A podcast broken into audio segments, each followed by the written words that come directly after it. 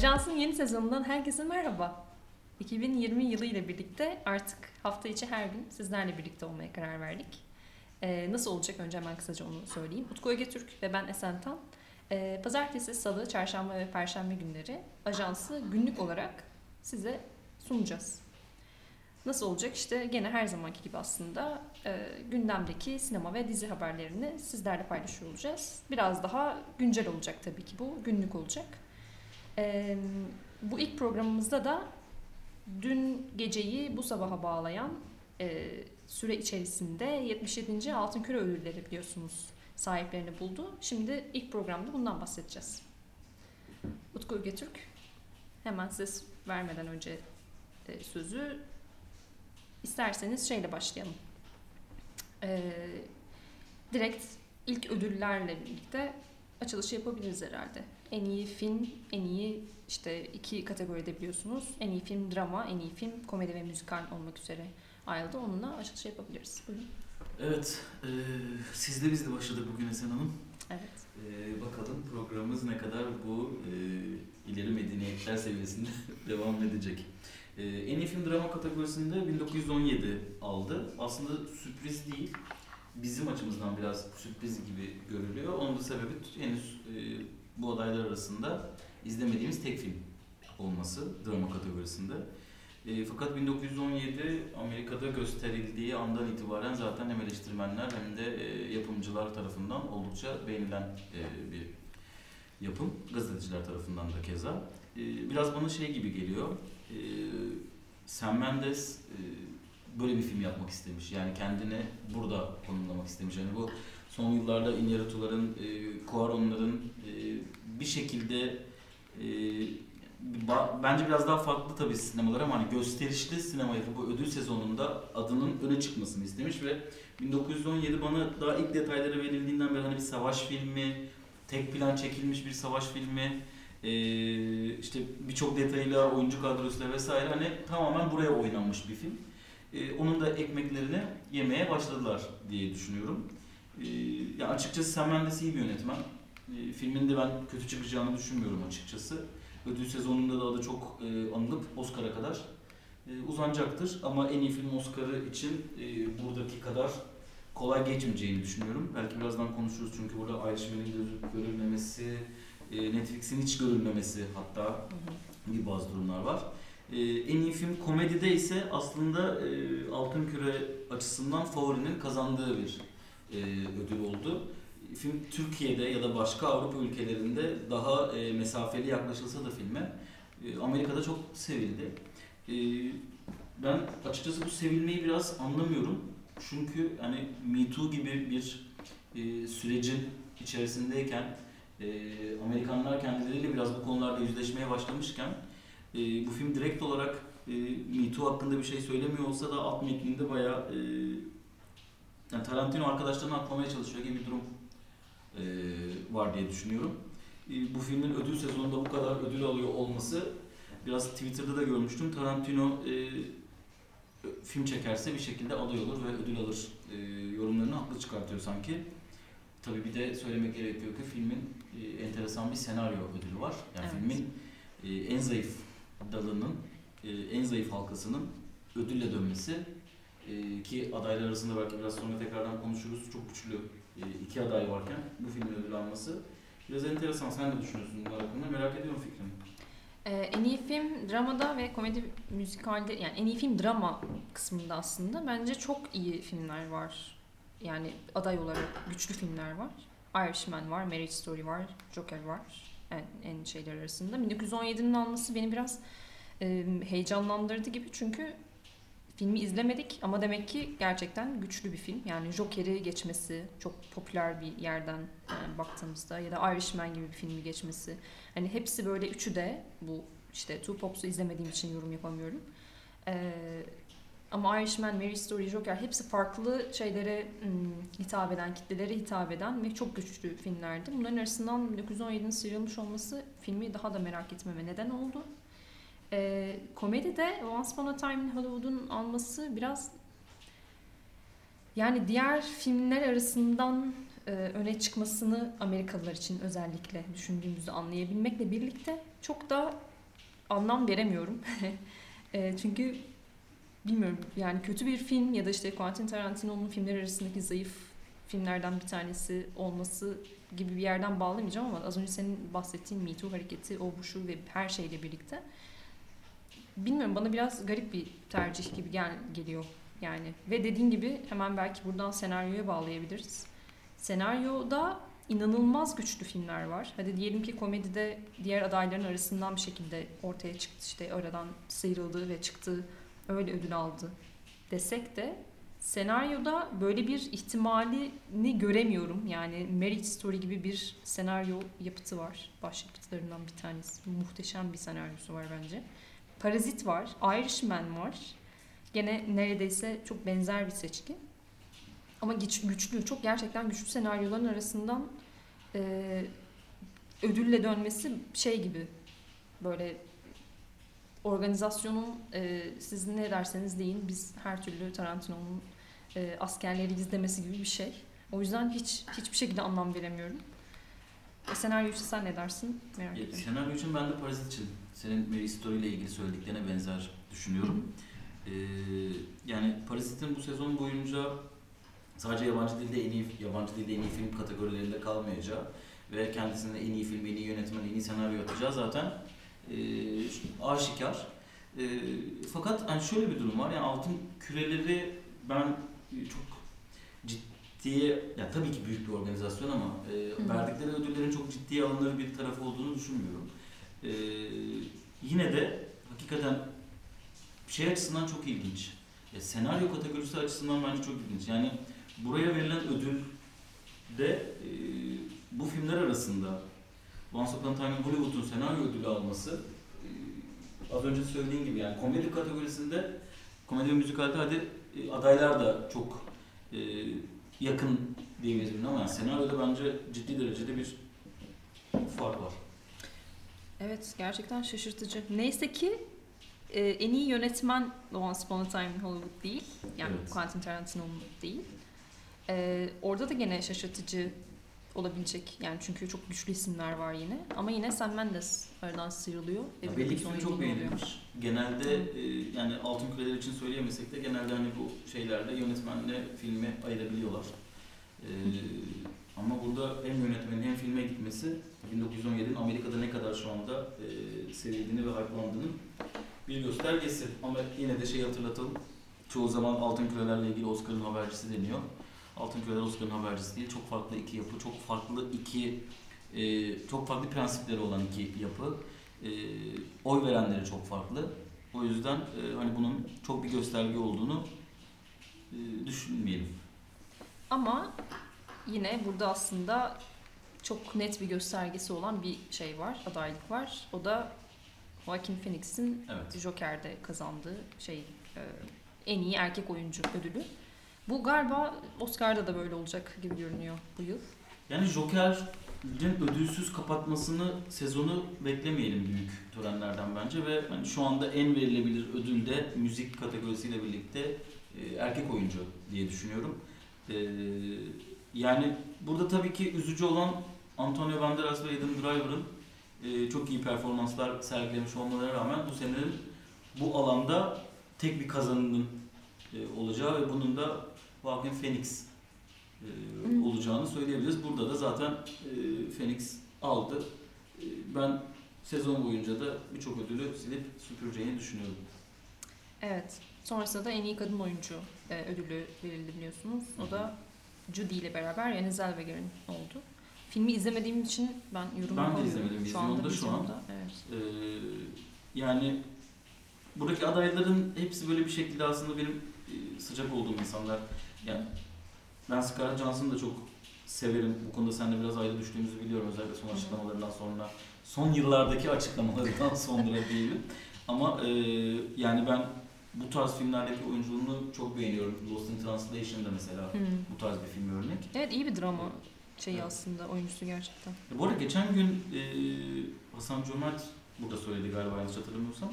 E, Lost in Translation'da da e, karakterin erkek arkadaşıyla böyle bir Los Angeles'tan New York'a taşınma durumları varmış. O yüzden böyle bir yalnızlıktan dolayı gitme Vay. durumu var. Enteresan bir benzeme. Aa güzel evet. Hoşmuş. Diye eklemiş olalım. Evet güzel böyle filmler arası, evrenler arası konuşmalar güzel oluyor. Ben evet Scarlett Johansson'ın aslında ablamız ama bu şeydir galiba hani böyle bir karakter işte biyopiklerde bir işte e, sinema tarihinden önemli bir figüre dönüşme e, aşamasında her türlü o e, oyuncunun oluyor galiba bir şekilde ödül ya da Evet. bir şekilde ödüllendiriliyor yani o hani böyle bir onursal bir Hala şey çok seviliyor atfediliyor. işte bu yani. Evet evet garip bir şekilde yani o eskimedi mesela.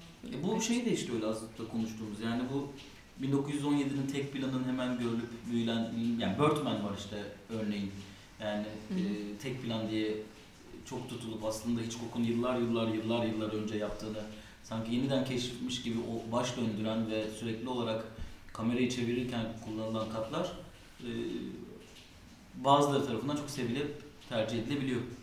Evet. O zaman yine bir e, Shame of Walk yaparak e, şeye geçiyorum. En iyi yardımcı erkek oyuncunun e, senin için Al Pacino'dan, benim için Joe Pesci'den sekerek Brad Pitt'e gitmesi ve yine Once Upon a Time in Hollywood'un en iyi yardımcı erkek oyuncu ile bir ödülle daha Altın Küre'den dönmesi. Once Upon a Time sevilmiş. Yani sevilmiş belli ki. Evet, Ee, yani dedim ben. Pacino'nun da Irishman'daki performansı benim için e, çok farklı. E, ama yani Brad Pitt Brad Pitt bence çok iyi bir oyuncu ve Brad Pitt Öyle. e, ta- sinema tarihi boyunca e, maalesef başka özellikleri sebebiyle daha e, popüler kılınan. O yüzden oyunculuğu arka planda e, kalan bir oyuncu ama yani film seçimlerine, kariyerinin boyuncaki tercihlerine vesaire bakınca ya Brad Pitt'in ben böyle filmlerde aldığı adaylıkların ve ödüllerin çok da haksız olduğunu hiç zaman düşünmüyorum ki bence Once Upon a Time in Hollywood'un e, övülecek iki yanı varsa onlar da Brad Pitt ve DiCaprio. Evet yani tek iki tane şey yani bir de işte genel olarak galiba production design Evet, yani Margot Robbie'yi de övmek isterdik ama diyaloğu bile olmadığı için e, Tarantino bizi e, övmemizden birazcık mahrum etmiş. Evet. O zaman devam ediyorum en iyi kadın oyuncuyla, en iyi, yar- en iyi yardımcı kadın oyuncuyla, pardon. Ee, tabii ki kraliçemiz Laura Dern oradan hemen sıyrılıyor ve Marriage Story'de inanılmaz bir performans sergilediği ve e, işte sisterhood'un, işte kardeşliğin, kız kardeşliğin e, arkasında böyle demir bir lady gibi durup, demir lady deyince yanlış anlaşılmasın. E, gerçek demir lady'ye gönderme yapmıyorum ama böyle güçlü bir kadın e, imajıyla birlikte Laura Dern aldı. Marriage Story ile birlikte. Galiba zaten başka da bir adaya verilmesi mümkün. Yani Bombshell belki ben izlemedim ama Margot Robbie için bayağı e, iyi bir oyunculuk diyorlar ama pek zannetmiyorum. Hiçbir şekilde geçemez Laura Dern'i. Yani Laura Dern'in buradaki yardımcı oyunculuğu bence e, yardımcı oyuncu nedir? Yardımcı oyuncu bir filmde neyi kapatır? Nerede konumlanır? Nasıl yardımcı kadın oyuncu ana karakterin performansını destekler? Gibi soruların cevabı diye düşünüyorum ben. Kesinlikle. Ee, ya performansıyla gerçekten alıp götürüyor. Ee, bu tarz bazen vardır yani sinema tarihinde çok fazla böyle yardımcı kadın Hı hı. per- ya da yardımcı erkek performansları vardır ve hani filmdeki ana karakterden daha çok sevilirler. Daha Evet. çok sosyal medyada paylaşırlar. İşte daha çok takdir alırlar. Laura Dern'in bu performansı da bence bunlara örnek diye düşünüyorum ben. Evet, bir show yaptı ya resmen filmde. inanılmaz bir performans vardı. İzlemeyenler varsa hala Marriage Story sadece bu performans bile izlenebilir bence. Ya özellikle şey sahnesi çok iyi. Hazreti İsa'yla Evet. e, İşte olan Tanrı'nın e, orada olmadığı. Oraya seks yapmaya bile gelmediği. Evet, e, muhteşem. E, o zaman devam ediyoruz. Yabancı dilde en iyi filme geçiyorum burada. E, Yani bu, sene tartışmasız bütün ödülleri alacak olan. alacak Parazit. Hani bunun bir tartışılı bir yanı kalmadı ama burada şey ilginçti. Altın Küre'de iki Fransız Hı hı. filmi aday oldu. Biri Portrait of a Lady on Fire, diğeri de e, Resmi Servus. E, burada ben Oscar açısından Fransa'nın yanlış tercih yaptığını düşünenlerim. Çünkü Portrait of a Lady on Fire bence yılın en iyi filmi. E, başkalarıca da iyi filmlerinden. E, Fransa'da çok sevildiği için diğer film ve iyi yorumlar aldığı için herhalde o tercih edildi ama ben o filmi biraz e, vasat bulanlardanım açıkçası. Biraz fazla pop bağlanıyor gibi geliyor bana. Diğeri gibi bir başyapıtın yanında e, onun Oscar'a gönderilmesi enteresandı. Yine de Parazit zaten e, alıp götüreceği için e, her şeyi çok da tartışmaya gerek olmayan bir ödül. Yani yabancı dilde en iyi film kategorisinde çok güçlü filmler var bu arada genel olarak. Daha Evet. da olabilirmiş de yani e, sınırlı sayıda bile gayet iyi. Hani bunun dışında da çok iyi filmler vardı bu yıl. E, bu adaylığa girebilecek. Almodovar'ın da geri dönüş filmi Pain and Glory. Evet, Pain and Glory muhteşem bir film. Portrait of a Lady on Fire öyle. Parazit çok güçlü. Yani hepsi ayrı ayrı e, en iyi filme oynayabilecek adaylar ki sanıyorum zaten yönetmen Bong Joon-ho bununla ilgili şey yaptı.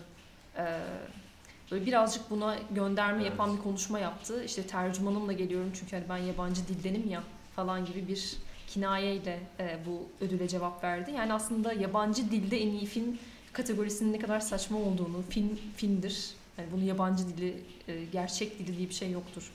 E, Ya bir de Amerika dışında olan herkesin yabancı olması işte. gibi evet yani kim hangisi yabancı neresi şey yani çok çok evet bu biraz problemli bir kategori gerçekten de ve bunun altını çizmiş olması da iyi oldu böyle. Şeyde Oscar'da değişti bu arada adı. Evet. Uluslararası film olarak oldu. Yabancı dildeydi eskiden. Evet, şimdi Onun gibi uluslararası oldu. uluslararası oldu. Evet. Gene hala bence problemli ama yapacak Evet. bir şey yok. Yani sonuç olarak Amerika'nın e, menşei olan bir şey. Ödül. O yüzden e, en iyi senaryoyu Konuştuk. maalesef konuştuk ve, hala travmasını atamadığım için üstünden şey yapamadım. En iyi animasyon film Missing Link'e gitti. İzlemedim. İzleyemedik yok çünkü sanırım. Vizyona Türkiye'ye hiç girmemiş. Evet. Burada bana şey çok ilginç geliyor. Yani bu Hollywood'un e, bütün bu yaratıcılık krizini hep animasyonlar e, çözerdi en azından son yıllarda. Çok iyi animasyonlar izlerdik. Yani işte Inside Out gibi vesaire bir sürüsünü sayabiliriz ardarda. E, ama bu sene kategoriye baktığımız zaman Frozen 2-1 devam filmi, How to Train Your Dragon The Hidden World devam filmi, Toy Story 4 devam filmi, Lion King'de e, remake. E, yani burada da galiba artık e, tükenmiş gibi gözüküyor. Enteresan. Maalesef e, burada bir yaratıcılık krizi olduğu aşikar bu sene. Evet, animasyon gerçekten yani çok çok çok iyi animasyonların içinden sadece bunları görmüş olmak biraz hayal kırıklığı. O zaman en iyi müziğe geçiyorum. Evet benim çok e, üzerinde durduğum bir kategori şu açıdan. E, Hildur nasıl okuyorduk? Guano Guanadotir. Guanadotir. Evet. Guanadotir. Evet, e, kendisi benim çok sevdiğim bir müzisyen. Adını söyleyemesem de. E, şöyle, tarihteki ilk, yani Altın Küreler'de ilk kez bir kadın müzisyen bu ödülü alıyor. Daha doğrusu solo performansıyla ilk kez alıyor. E, bundan 19 yıl önce galiba bir kere daha, e, yanlış hatırlamıyorsam bu ödül bir kadına verilmiş ama Hans Zimmer'le birlikte e, çalışmışlar. E, Hildur çok yetenekli bir müzisyen olmasının yanı sıra aslında e, bu zamana kadar Johan Johansson'la e, çalışıyordu ve hep Johan Johansson'un adı anılıyordu. E, geçtiğimiz sene 2018 yılında Johan Johansson'u kaybettikten sonra e, kendisi çalışmaya başladı ki bu sene Joker'in yanı sıra mesela televizyonda biraz sonra konuşuruz. E, en iyi mini dizi ödülünü alan Çernobil müzikleri de kendisine ait. Birçok iyi müzik hatta kendisine ait. Ben e, çok başarılı buluyorum. Bu Hans Zimmer ve Johan Johansson'un damga vurduğu senelerden sonra bence şu anda artık e, onun zamanı geldi diye düşünüyorum. Evet, başarılarında devamını diliyoruz. Gerçekten gurur verici bir tablo. İzlediği kariyer muhteşem. O zaman televizyona geçiyorum. En iyi dizi gene biliyorsunuz e, filmde de böyle drama ve müzikal olarak ayrılıyor. Dramada en iyisini Succession aldı en iyi ödülü. Yani biraz beklenen bir ödüldü. Hı hı. E, çok yani e, şey gibi aslında biraz Once Upon a Time in Hollywood gibi Hı hı. e, yani alacağı konuşuluyordu. E, çok fazla açıkçası hakim olduğum bir kategori değil. E, Killing Eve, The Morning Show izledim, Succession'ı izledim. E, ki iyi olduğunu daha önceki adaylarda da konuşmuştuk. Orada da söylemiştim ben aday olacağını düşünüyorum ve alması muhtemellerden diye. O yüzden çok sürpriz olmadık ki aslında diğer kategori komedi müzikalde de e, son yılların en iyi dizisi diyebileceğimiz Fleabag aldı. İki kategoride de herhangi bir sürpriz olmadı ki yine ekleyecek olursam en iyi mini dizide de ben bana göre yılın en iyi dizisi yani yılın en iyi ilk bölümü bu sene yayınlanmış dizisi Unbelievable ama e, Chernobyl Amerika'da inanılmaz seviliyor. HBO'nun Game of Thrones'tan hemen sonraki hamlesi. Bu kadar yankı getireceği kesinlikle beklemiyordu ama e, bu kategorinin favorisiydi diyebilirim. Bu kategorilerle ilgili senin eklemek istediğin şey var mıdır? Yani aslında benim de hani dizi konusunda çok e, muhteşem bir şeyim olmadığı için e, Fleabag bana kalırsa yani iki kategoride birleşse en iyi dizi tek bir kategoride olsaydı bence her türlü alabilecek bir dizi.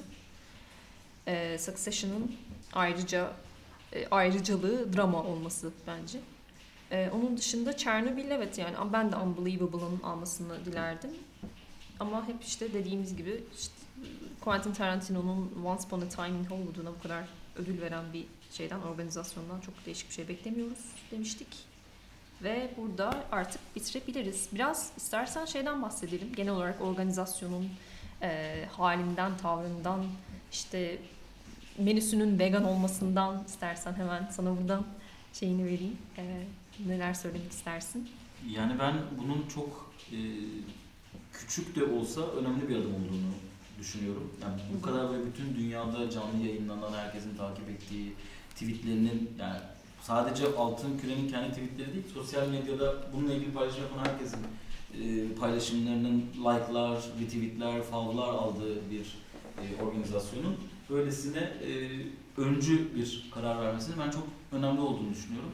E, yani zaten etik açıdan e, düşündüğün zaman vegan bir birey e, et yiyemediği için menünün et olması durumunda birileri mutlaka aç kalıyor zaten. O yüzden vegan olduğunu herkes yiyebilir.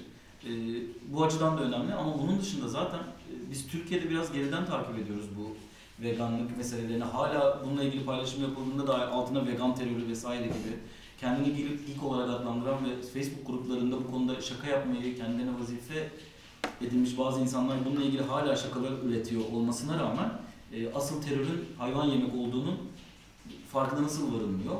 Ben şaşırıyorum. E, dünya bu konuda bizden her konuda olduğu gibi daha hızlı ilerliyor ve yani bunu Altınkere gibi bir organizasyonda gösterme fırsatı buluyorlar. E, bundan 100 yıl sonra geriye bakıp e, insanlar döndüğünde tıpkı kölelik gibi bence hayvan hakları ile ilgili biz ne kadar faşist, biz nasıl hayvan yiyormuşuz denecektir diye düşünüyorum. Çünkü bir yerden sonra artık her şey çok hızlı ilerlemeye başladı ve farkındalıklarımız çok artmaya başladı. E, vejeteryanlık ve veganlık da böyle. E, o yüzden ben bu adımı çok e, yerinde ve e, faydalı buluyorum. Evet. Sen de benzer düşünüyorsundur diye tahmin ediyorum açıkçası. Yani evet ben küçük bulmuyorum, bayağı da önemli buluyorum. Hatta artık şey gibi, e, sanki bu tür organizasyonlar zorunluluk nedeniyle bunu yapıyorlar. Çünkü aslında çok büyük bir kitle artık vegan menü tercih ediyor. E, hele ki işte Hollywood'u biliyoruz aslında yani çok genişti ne bileyim. Joaquin Phoenix'i konuştuk az önce. Sanırım 11 yaşından beri falan vegan olan bir insan. Ya şu anda Hollywood'da çok e, geniş bir şeyi var, kitlesi var vegan diyetin.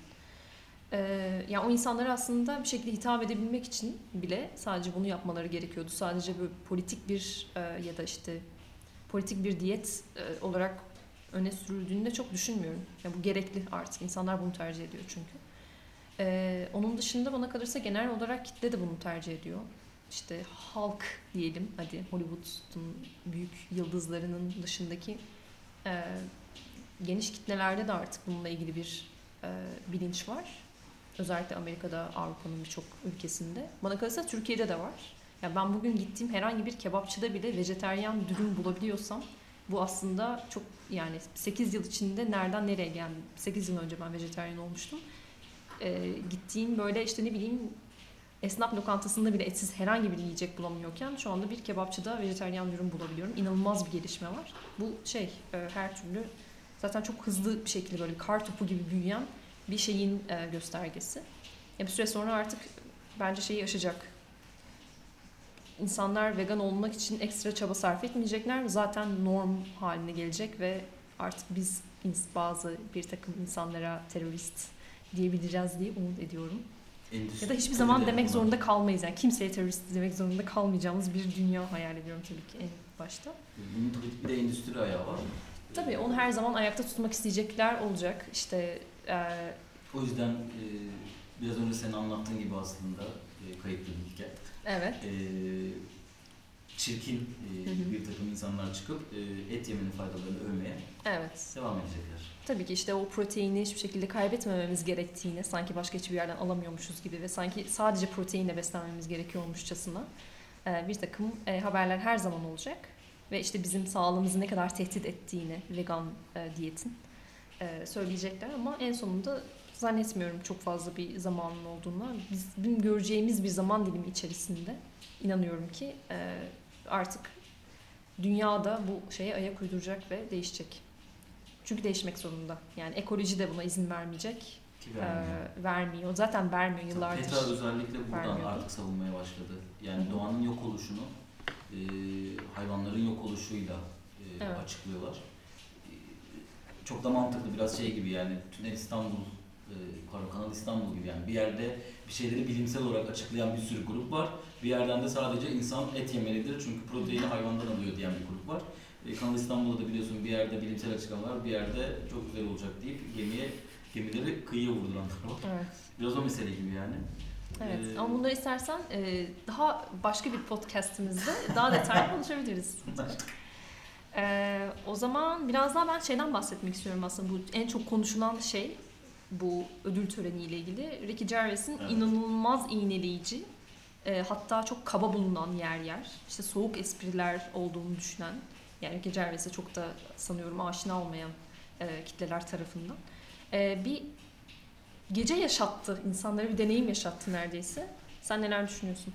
Yani şey çok enteresan. Ricky Gervais'in e, gerçekten karşısında oturan bütün insanları aşağılarken e, oradan gelen yapay kahkahalar yani çok enteresandı. E, yani Ricky Gervais'i seviyoruz. Onun sunmasını da seviyoruz.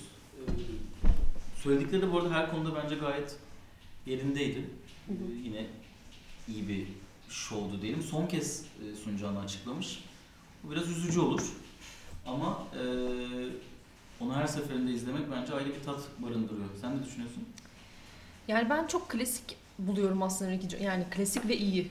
iyi anlamda klasik buluyorum. Yani bir komedyenin işte mizahçının yapması gereken şey işte doğruları, gerçekleri konuşmaktır ve tam olarak onu yapıyor. Hani kimseden çekinmeden, kimseden korkmadan e, bulunduğu platformun ne olduğuna e, dikkat ederek, bunu gözeterek onu eleştirecek ve tam olarak işte aslında zaten e, tuhaf olan ve saçma olan şeylerin altını çizerek komedi unsuruna dönüştürecek e, kişi orada Ricky Gervais tabii ki. E, bunu yapıyor. Çok klasik bir şey bu. Ne bileyim bizim Karagöz Hacivat'ta da bu var. Yani tüm aslında mizah tarihinde çok e, alışına gelmiş bir şey. Çok enteresan bir şey yapmıyor bir yandan. Ama yine de şey gibi yani ben bu ilk birkaç videosu çıktıktan sonra işte inanılmaz işte Tim Cook dağıldı. Apple battı şu anda Ricky Gervais'le birlikte. İşte çok korkunç işte oldu. İnsanlar işte soğuk bir hava esti ve çok kötü oldu. Ee, Ricky Gervais çok gerçekleri konuşuyor şu anda falan gibi bir şey söylendi, etti. Birkaç tweet gördüm. Hiç öyle olduğunu düşünmüyorum. Yani bence hayat olduğu yerden de yani Amerika burası. Siz istediğinizi söyleyin. Sadece işte bir güldürü unsuru olup hayat devam eder her türlü. O yüzden çok bir şey değiştireceğini zannetmiyorum tabii ki. Yani program dahilinde e, işte tören dahilinde e, eğlenceli bir e, üslup sunmaktan başka çok bir şey yok. İnsanları güldürürken düşündüren bir şey olduğunu düşünmüyorum çok fazla. Böyle. Senin eklemek istediğin bir şeyler var mıydı törenle ilgili? Yok. Böyle daha da önümüzdeki günlerde olursa, hezeyanları devam ederse onlardan da tartışırız. Şey var belki şey konuşabiliriz. Netflix'in görmezden gelinmesi. Ha, evet, en çok önemli. Evet. Şeylerden bir tanesi. Yani çok enteresan aslında. Yani aslında burada Netflix'in görmezden gelinmesiyle Irishman'in e, görmezden gelinmesi Bir şey tutuluyor. bir, bir ya yani aynı yere denk geliyor aslında. Ama söz konusu firma Netflix olunca e, yani tüm dünyada sürekli olarak bir şekilde hakkında spekülasyon üretilen bir firma olduğu için e, akıllara bazı soru işaretlerini de getirmiyor değil. Yani bu senenin en iyi filmlerinden yani en azından kişisel olarak yorumlarımız değişebilir ama genel olarak bakıldığı zaman en sevilen iki tane filmden bir tanesi. E, Marriage Story ve e, The Irishman. Bu kadar çok adaylık da almışken e, Netflix'in elinin e, Laura Dern'in yardımcı kadın oyuncu e, ödülü dışında boş dönmesi açıkçası biraz enteresan. Ama tabii burada ne kadar konu Netflix sebebiyle olabilir. Yani burada üreteceğimiz her şey bir yerde sonuçta şey olacak yani komplo teorisine dönüşecek ama az önce de söylediğim yani söz konusu Netflix olunca bunlar da akıllara geliyor. Çünkü hani kana gidiyor, orada sonlar dönüyor. İşte birkaç seneye kadar Oscar'a alınmıyordu. Sinema salonu aldılar, şartları yerine getiriyorlar, kendi filmleri üretiyorlar. Büyük yönetmenlerle çalışıyorlar. Ama bir şekilde de hep e, küçük gözüküp gör- görünüyorlar. Yani çünkü sinemayı yok edeceğini falan gibi böyle inanılmaz büyük şeyler düşünülüyor ya Netflix'in. O yüzden de böyle bir türlü şey yapılmıyor mesela. İşte geçen sene Roma'ya en iyi film verilmedi. Netflix yapımcı olarak bu ödülü almamış oldu gibi. Ee, yani var mıdır Netflix olduğu için böyle bir yargı ve o sebeple ödüller diğer filmlere daha çok verilmiştir. Ee, senaryo kategorisine bakınca bir yandan da bunu düşünmeden edemiyorum. Ama ne desek de biraz havada kalacak gibi. Yani Netflix'in kayıt dışında biz konuşmuştuk bunun üzerine. O yüzden e, benzer şeyleri söyleyeceğim. Utku'nun bilmediği şeyler değil. Ama e, Netflix'in ben bir süreçten geçmesi gerektiğini düşünüyorum. Yani bu şöyle hani Quentin Tarantino nasıl bu ödülleri alıyor? Çünkü belli bir geçmişi var bu sektörde ve tabii ki de çeşitli organizasyonlarla, çeşitli festivallerle bir tanışıklığı var. Bu şey gibi değil. E, herhangi bir işte Nobel ödülü almış yazarın bir edebi eserin de belli bir süreci oluyor. Yani siz o e, zirveye ulaşmak için belli adımlardan geçmiş olmanız gerekiyor ve bu süreç isteyen bir şey. Bana kalırsa Netflix'in de böyle bir zamana ihtiyacı var. Kendi hani tırnak içinde jargonu bu olduğu için söylüyorum. Hani bir karalamak ya da işte kötü bir imaj çizmesi için değil ama belli bir lobiye ihtiyaç duyuluyor her türlü. Ve bence Netflix'in de böyle bir sürece girmeden e, yapabileceği bir şey değil. Yani Oscar'a doğru yürüyor bence. Evet. Yani Oscar alabilecek yapımcı olarak Oscar alabilecek seviyeye gelecek. Ama bunun için işte birkaç tane daha böyle film çıkartması gerekecek. İşte diğer ödül organizasyonlarından ya da festivallerden ciddi anlamda destek alabilmesi için ve işte Netflix'in tanına, tanınan bir e, mecra olduğunu Kabul gören. kabul de. gören evet aynen yani tanınan kabul gören bir mecra olduğunu kabul etmeleri için belli bir süreçten geçmesi gerektiğini düşünüyorum. Sonra neden olmasın? Ya şu anda o yok belli ki. Yani Quentin Tarantino o kadar şey değiller. e, belli ki. Yani mesele burada Martin Scorsese ya da işte Noah Baumbach değil aslında. Netflix tam olarak ön planda olan. Netflix evet Quentin Tarantino kadar önemli değil. O yüzden bu ödüller daha çok tanınan o kişiler tarafından, o lobi tarafından daha çok tanınan, daha çok sevilen Tarantino'ya gidiyor. Yani. Netflix'in aslında şeyi var ya hani bir film Netflix'te yayınlandığı zaman e, ya da bir dizi normalde göreceğinden çok daha fazla ilgi görüyor. Çünkü Netflix bunu sosyal medyada çok fazla konuşturabiliyor, edebiliyor. Bu, bu bir yandan avantajken e, diğer tarafta böyle Evet. prestijli e, meseleler için Hı hı. bir yandan da sanki dezavantaja dönüşüyor. Ama o prestij de aslında değişecek bir şey. Yani biz şu anda Oscar'ın bile prestijini Evet tırnak içerisinde prestij aslında o biraz. Evet yani çünkü değişmekte olan bir şey var. Netflix bunu yakalıyor ve Oscar bunu yakalayabilecek mi? Altın Küre bunu yakalayabilecek mi? Onları bilmiyoruz. Belki önümüzdeki 10 yıl içinde Netflix'in kendi mecrası çok daha prestijli olacak ve kendi ödül törenlerini, festivallerini falan artık yaratıyor olacak o mecra olarak. Ya o yüzden hani şu anda işte Cannes bizim için inanılmaz prestijli. Oscar çok prestijli diyoruz ama bunlar önümüzdeki 5 yıl içinde, 10 yıl içinde esamesi bile okunmayacak hale gelebilir. Bunları bir yandan tartışıyoruz bir yandan. O yüzden e, bilemeyiz. Bu bir süreç yani. Göreceğiz ve hep birlikte deneyimleyeceğiz. Katılıyorum ama ben yine de e, Oscar'da Netflix'in bu kadar elinin boş döneceğini düşünmüyorum. Yani Evet. e, hatta burada belki e, Brad Pitt'e giden ödül, e, belki bir yönetmenlik ödülü, Hı hı. e, gerçi orada Bong Joon-ho da bayağı iddialı, belki bir senaryo ödülü.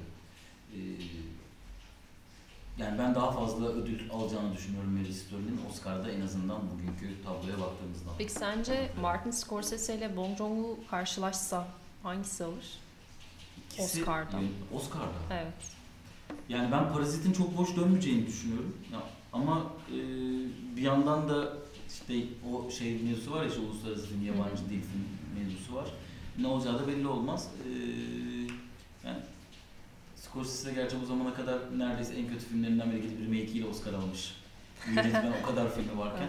Evet. E, yani ben Yönetmenlik açısından Parazit'e verirdim. Ama bir yandan da yani Scorsese'nin bu yaşta böyle filmler çekiyor olabilmesi bende ayrı bir hayranlık uyandırıyor. Her zaman söylüyorum bu adam 80 yaşından sonra Wolf of Wall Street gibi yani 30'lu yaşlarındaki dinamizme ihtiyacı olan yönetmenlik açısından söylüyorum bu tabii ki bir film çekmiş bir yönetmen. E, açıkçası ikisini birbirinden çok ayıramıyorum. Ayırmak zorunda olanlara sabır diliyorum. Okey. O zaman ekleyeceğimiz başka bir şey yoksa Altın Küre'ye dair. Sanırım Altın Küre'yi hak ettiğinden fazla bile konuştuk Evet. diyebiliriz. Gerçekten öyle. Ödüllere inanmayan bizler için. Ee, o zaman yavaşça bir sonraki haberimize geçebiliriz Tabii. dilersen. Türkiye sinemasının medar iftiharı. Güzeller Güzeli yönetmenimiz Ezel Ekay. ee, çok uzun bir süreden sonra, tam 9 yıldan sonra sanıyorum. Evet. ee, bir film çekiyor. Ee, ve çok heyecanlıyız. Bu kararı nasıl aldı, nasıl kendisine artık hadi yapmalıyım dedi bilmiyorum ama hani arka planını.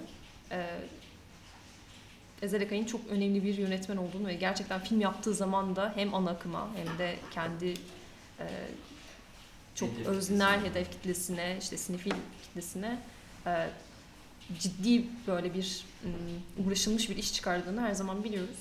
Neler söylemek istersin? Yani aslında senin söylediğin gibi ben de Ezel Akay'ın e, iki farklı kesime de, iki farklı sinema izleyicisine de e, buluşturabilecek filmler ürettiğini düşünüyorum. E, yani işte Neredesin e, Firuze gibi Türkiye'nin e, en iyi e, müzikallerinden, Türkiye sineması Yeşilçam'dan sonra ürettiği en iyi müzikallerinden birine imza atan. Yine Yedik Hocalı Yürümüz de benzer. E, içinde Beyazıt Öztürk olmasına rağmen e, Hacivat ve Karagöz'ü de ben çok severim. E, yani biraz bu Nemiş aslında münasır yönetmenlerimizden biri Ezel Akay ve e, açıkçası Türkiye sinemasının şu an içinde bulunduğu bu çıkmaz işte en iyi yönetmenlerimizin bile kendini sürekli tekrar eden sinemalarının yanında Ezel Akay'ın bu farklı e, sinemasının ben can getireceğini düşünüyorum biraz. Çünkü yani işte bir anda sürekli olarak aynı filmleri üreten işte tutunca Müslüm'dür, işte Nain'dir devam eden bir takım kopyala yapıştır yapımcılar çıktı.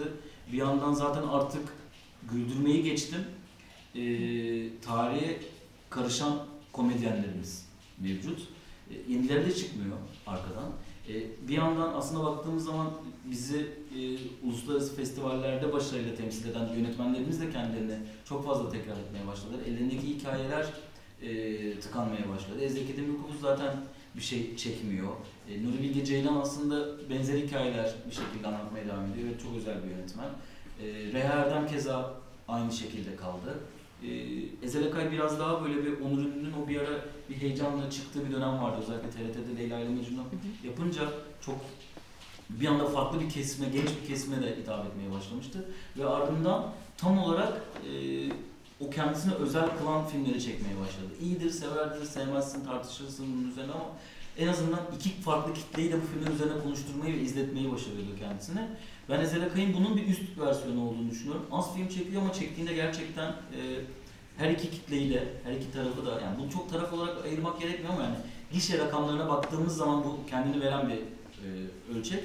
E, Ezel Akay burayı buluşturabiliyor diye düşünüyorum ve bence e, kıymetli kastı da bu arada her iki yine e, hem ana akımı takip eden hem daha sanat filmlerini takip eden kitleye uygun. Yine benzer bir kastla zaten çalışıyor. Ben heyecanlıyım. E, Evet. Yani bir şeyin iyi olup olmaması bence zaten asıl mesele değil. İyi ya da kötü olup olmaması mesele değil bence. Farklı şeylere bakmalıyız. Ezel Akay'ın da bu bize farklı şeyler e, vereceğine inanıyorum. Çok gerçekten sinema açısından ihtiyaç olan bir dönemde çekiyor. Umarım en kısa sürede izleriz diye düşünüyorum. Kendisi de demek ki böyle bir ihtiyaç olduğunu artık düşün. Yani şöyle bir şey aslında bir yandan. Türkiye'de Ezel Ekay gibi böyle ismi bilinen ve işte oldukça ön planda olan bir yönetmenin aslında her zaman bir şeyi oluyor anladığım kadarıyla. Çekincesi oluyor. Çünkü film sadece bir sanatsal üretim değil. Aynı zamanda çok da e, ticari e, kısmı olan ve sizi ciddi anlamda zorlayabilecek de bir şey. Aslında Ezel Akay'ın böyle film çekiyor olması bir yandan şeyin de göstergesi yani. Demek ki inanıyor böyle bir şeyin e, yaratıldığı takdirde, üretildiği takdirde insanları sinemaya çekebileceğine. Bu bir yandan ümit verici bir şey. Çünkü Ezel Akay şey bir yandan da e, bunu öngörüp de e, davranacak bir yönetmen. Yani hem bir an reklamdan gelmesinden kaynaklanıyor hem de yani işin ticari kısmını da e, gayet iyi bilen, tartabilen bir yönetmen. O yüzden böyle bir umut doldum bu haberi gördükten sonra. Çok sevindirici. O E zaman tabii yani bekliyoruz. şöyle bir durum var. Ee, yani filmleri de böyle e, açıkçası şey atıyorum şimdi Mahsun Kırmızıgül filmi kadar inanılmaz büyük kitlelere Hı e, hı. ulaşmıyor. Yani mesela işte en bilinen film neredeyse Furesi örneğin 1 milyon yapmış vakti zamanında e, vizyonda. Ama sonra 1 milyonun katları ve katları kadar izleniyor. İzlendi, evet. Yani o gişede gidip tüketilen filmler olarak kalmıyor. Bugün hala sosyal medyada en çok işte üzerine gifi yapılan, replikleri paylaşan filmlere dönüşüyor. Birçok filmi de böyle. Ee, o yüzden de hani sadece rakamsal olarak da değil. Yani filminin devam etmesi açısından da bence benzer bir e, örneği çok fazla yok Ezel Evet. Akay'ın Türkiye'de.